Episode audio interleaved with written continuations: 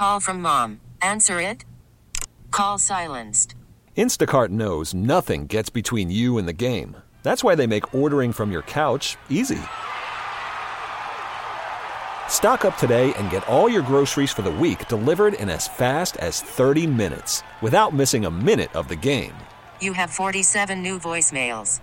Download the app to get free delivery on your first three orders while supplies last. Minimum $10 per order. Additional terms apply. This episode is brought to you by Progressive Insurance. Whether you love true crime or comedy, celebrity interviews or news, you call the shots on what's in your podcast queue. And guess what? Now you can call them on your auto insurance too with the Name Your Price tool from Progressive. It works just the way it sounds. You tell Progressive how much you want to pay for car insurance, and they'll show you coverage options that fit your budget. Get your quote today at progressive.com to join the over 28 million drivers who trust Progressive. Progressive Casualty Insurance Company and Affiliates. Price and coverage match limited by state law. Talking about what's going on down in Philly, both in, in the NBA and in Major League Baseball. Joe Giglio, Sports Radio 94 WIP, joining us uh, on the Schneider Orange Hotline. You can find him on Twitter at Joe Giglio Sports. Joe Giglio Sports on Twitter. Joe, how you doing today? I'm doing well. How you guys doing? We're doing good. Uh, let, us start with, uh, with, with Major League Baseball first and foremost. Uh, the uh, Phillies game against the Yankees again postponed this evening. So give us the update as to what's going on with the Philadelphia Phillies organization and down there at the ballpark as well. Yeah, so obviously over the weekend, uh, we know the Marlins uh, had uh, a significant number of positives, and unfortunately, it seems like they played through the game on Sunday against the Phillies, um, knowing that there are probably more, or could be more coming, which we now know um, has happened. So last last night's game, Yankees and Phillies postponed, and tonight's game postponed as well. The good news, what we're hearing so far today, is no Phillies have tested positive. So it did not uh, kind of get across the field or to an opponent, which is is very good news uh, for baseball's uh, viability this season as they try to play through this. As far as the postponement, it seems like an abundance of caution. They're going to keep testing today into tomorrow. Uh, the teams were scheduled to play a home and home, so they're going to go to New York, um, where they're scheduled to be anyway tomorrow. And assuming the Phillies, excuse me, continue to be clear, uh, it seems like they're going to try to play that game tomorrow night between the Yankees and the and the Phillies. So uh, a scare, no doubt, uh, and one clubhouse personnel visiting uh, clubhouse. Uh, an employee of the Phillies who works at visiting clubhouse has tested positive. Person that was around the Marlins. So that that's the extent of what we know right now, and um, obviously not great start for Major League Baseball here, Bill. No, I, I completely agree. It's it's the bump in the road that nobody wanted to see. It's now how they handle it from here on out. We'll have to wait and see. Um, so let me let me do this first and foremost. Uh, do you expect the Phillies to take the field, say by the weekend? I do. Yeah, I mean, unless there is a rash of positives, unless there is a significant issue, uh, I do expect the Phillies to be on the field this weekend and playing uh, against the Toronto Blue Jays, which ironically uh, would would be in Philadelphia. The series is supposed to be in Toronto. We know that there's they're not allowed in Toronto, so the Phillies are off to quite a start. They play the Marlins the first weekend. All these positives. Games canceled against the Yankees, and then they're scheduled to play the Blue Jays in Toronto. Not allowed to be there. Uh, that would be in Philadelphia this weekend. I do. I, I think baseball is going to have these teams play, assuming uh, continued good news with testing with the Phillies. Um, I want to switch over to the NBA. So you've got the 76ers getting ready to, uh, you know, get going in the bubble. The Bucks, obviously, one of the teams that's favorites uh, to come out of the East. Give me your thoughts on what the uh, 76ers have to do to derail the Bucks. Well, I mean, he, they have to play the way they did on Christmas against Milwaukee when they beat them in Philadelphia and really shoot lights out. The Sixers are not a very good jump shooting team, not a good three point shooting team. They can be better.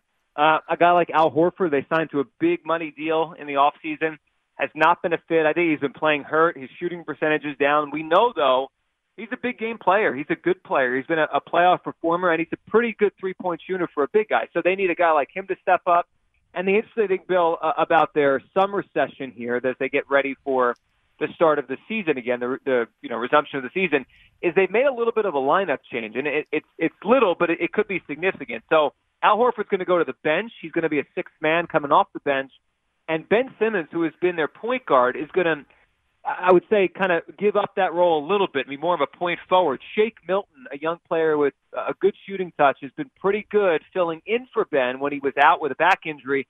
Now they're going to try to put him together on the court. So Ben Simmons is technically going to be the team's power forward moving forward with another shooter on the court. The, the Sixers think that's going to give them better spacing and and give them a better shot to uh, kind of be a functioning offense with all these big guys how do they then turn around and defend a deeper Bucks team when you've got a team that last year really relied more so on Giannis than anything, and then we saw obviously what the Toronto Raptors did and and, just defended them and said you're not going to beat us, we'll let everybody else beat us, and the Bucks eventually just uh, succumb. So this year they're deeper, they've got different role players, top to bottom. Uh, it's a very difficult team to defend. So w- give me your thoughts there.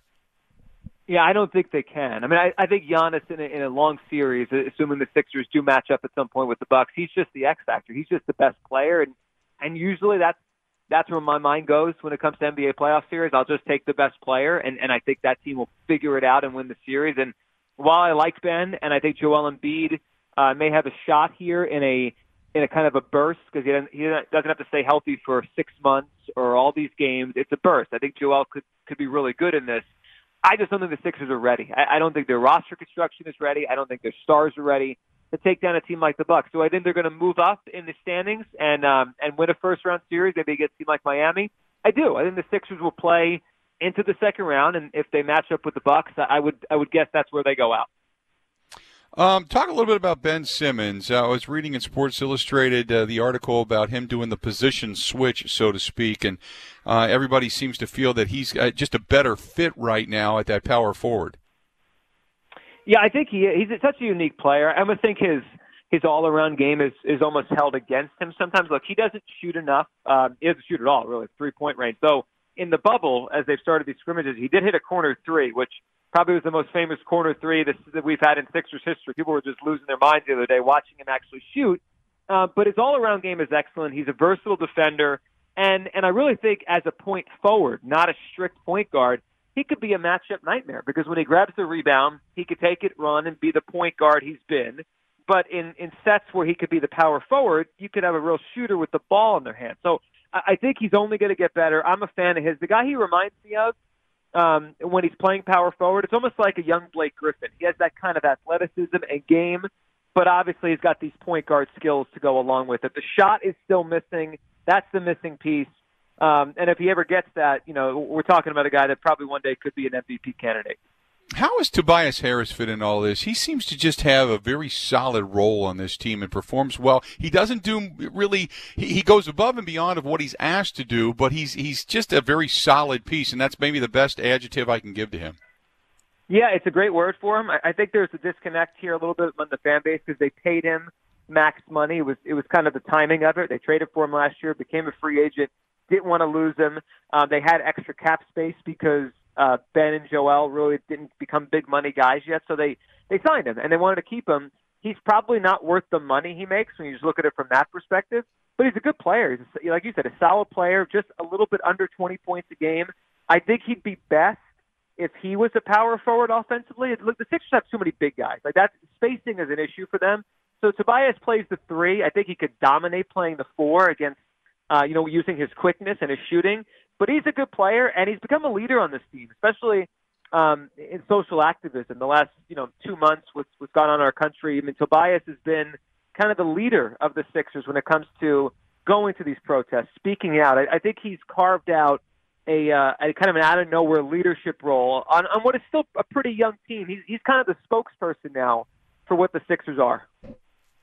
Um, when Joel Embiid sat out of the uh, the scrimmage the other night, uh, guys seem to fill in really well around him. So tell me about. Obviously, they can go as Joel Embiid goes, but like you said, they've got a lot of big guys. They've got other ways to kind of get it done. But is he the straw that stirs the drink? He has to be. I mean, Brett Brown, their head coach, has talked about playing 38 minutes per game in the playoffs. I think that's ambitious, considering how fragile he's been and how um, he, at sometimes he's not in the greatest shape. I don't think he could physically handle that, but but he is the straw that stirs the drink. He's their best player. He's their anchor on defense. The one thing to keep an eye on, um, if he misses time or he's in foul trouble or whatever it is, it, the lineup switch that, that they're doing here, basically taking Al Horford out of the starting lineup. When you look at some of their lineups this year, they've been pretty good when it's Ben Simmons and Al Horford sharing the floor and no Embiid. So I could see that being a much used second lineup where Embiid anchors the first lineup with Tobias Harris and they do their thing. But when they have to go to the bench, I, I think they feel they're more equipped than they were last year, say, when Joel had to go out or miss time because I think they look at the the Ben Al Horford combination uh, as a second unit, and that really has been effective. So. I mean, they need Joel, but I think they're probably in better shape to withstand, you know, time he's on the bench or foul trouble, or if there's an injury, than than they really have been his entire tenure here. I think Ben Simmons, for as much as you talk about his offense, I, just watching the couple of highlights and some of the things I've been reading about him coming out of the scrimmages, his defense is uh, man. It's like he got an extra hop in his step during the the you know the pandemic and the time off. Uh, defensively, he's been fantastic. He is. He, he you know he brings every night. He brings real energy. I mean, he plays defense almost like your um, your your role player. Your uh, let, let's make that names. Robert Covington you know, guys like that that are known for their defense, the three and D guys that that's why they're in the league. You usually don't see that from you know all the star players. He he plays with that kind of defensive energy every night. Um, people here have talked about him in the defensive player of the year uh, race and voting. I don't think he's going to win it this year, but uh, one day he could. And and the thing that's been most noticeable this year, and I think it helps the Sixers as they they try to play this positionless basketball and and filling around a unique player like him, he, he really has the ability to guard one through five. I mean, I've seen him this year switch on to anyone and guard them at a, at a, at least an acceptable, if not better than that level. So yeah, his defense is key, and I think as we go throughout the postseason, um, we're going to see. I mean, I wouldn't I wouldn't be shocked to see him on, let's say, a Jimmy Butler in uh, a, a Sixers Miami first round series, and then as they move forward, maybe he'll play a bigger guy or a point guard. Like he could guard most players in the league, and I, I think that's a really unique thing. Joe, great to talk to you. Stay safe. We certainly appreciate it. and We'll chat again down the road, okay? Anytime. You too. Thank you. Thanks, pal. There you go. Joe Giglio, Sports Radio 94 WIP in Philadelphia, giving us a lowdown on both the Philadelphia Phillies side of things over at Citizen Bank Park, uh, where they still wait to play and they want to disinfect everything and make sure that all the COVID tests come out negative. And then obviously the rundown on the team that probably is one of the top two or three threats coming out of the East to the Milwaukee Bucks. We appreciate his time. He joins us on the, Schneider, on the uh, Schneider Orange Hotline. Schneider hiring drivers right now. You work hard, they treat you fair. 80 plus years they've been doing it.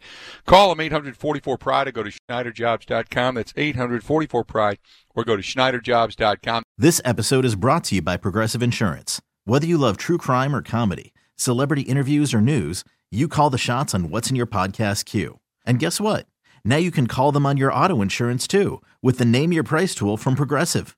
It works just the way it sounds. You tell Progressive how much you want to pay for car insurance, and they'll show you coverage options that fit your budget. Get your quote today at progressive.com to join the over 28 million drivers who trust Progressive. Progressive Casualty Insurance Company and Affiliates. Price and coverage match limited by state law.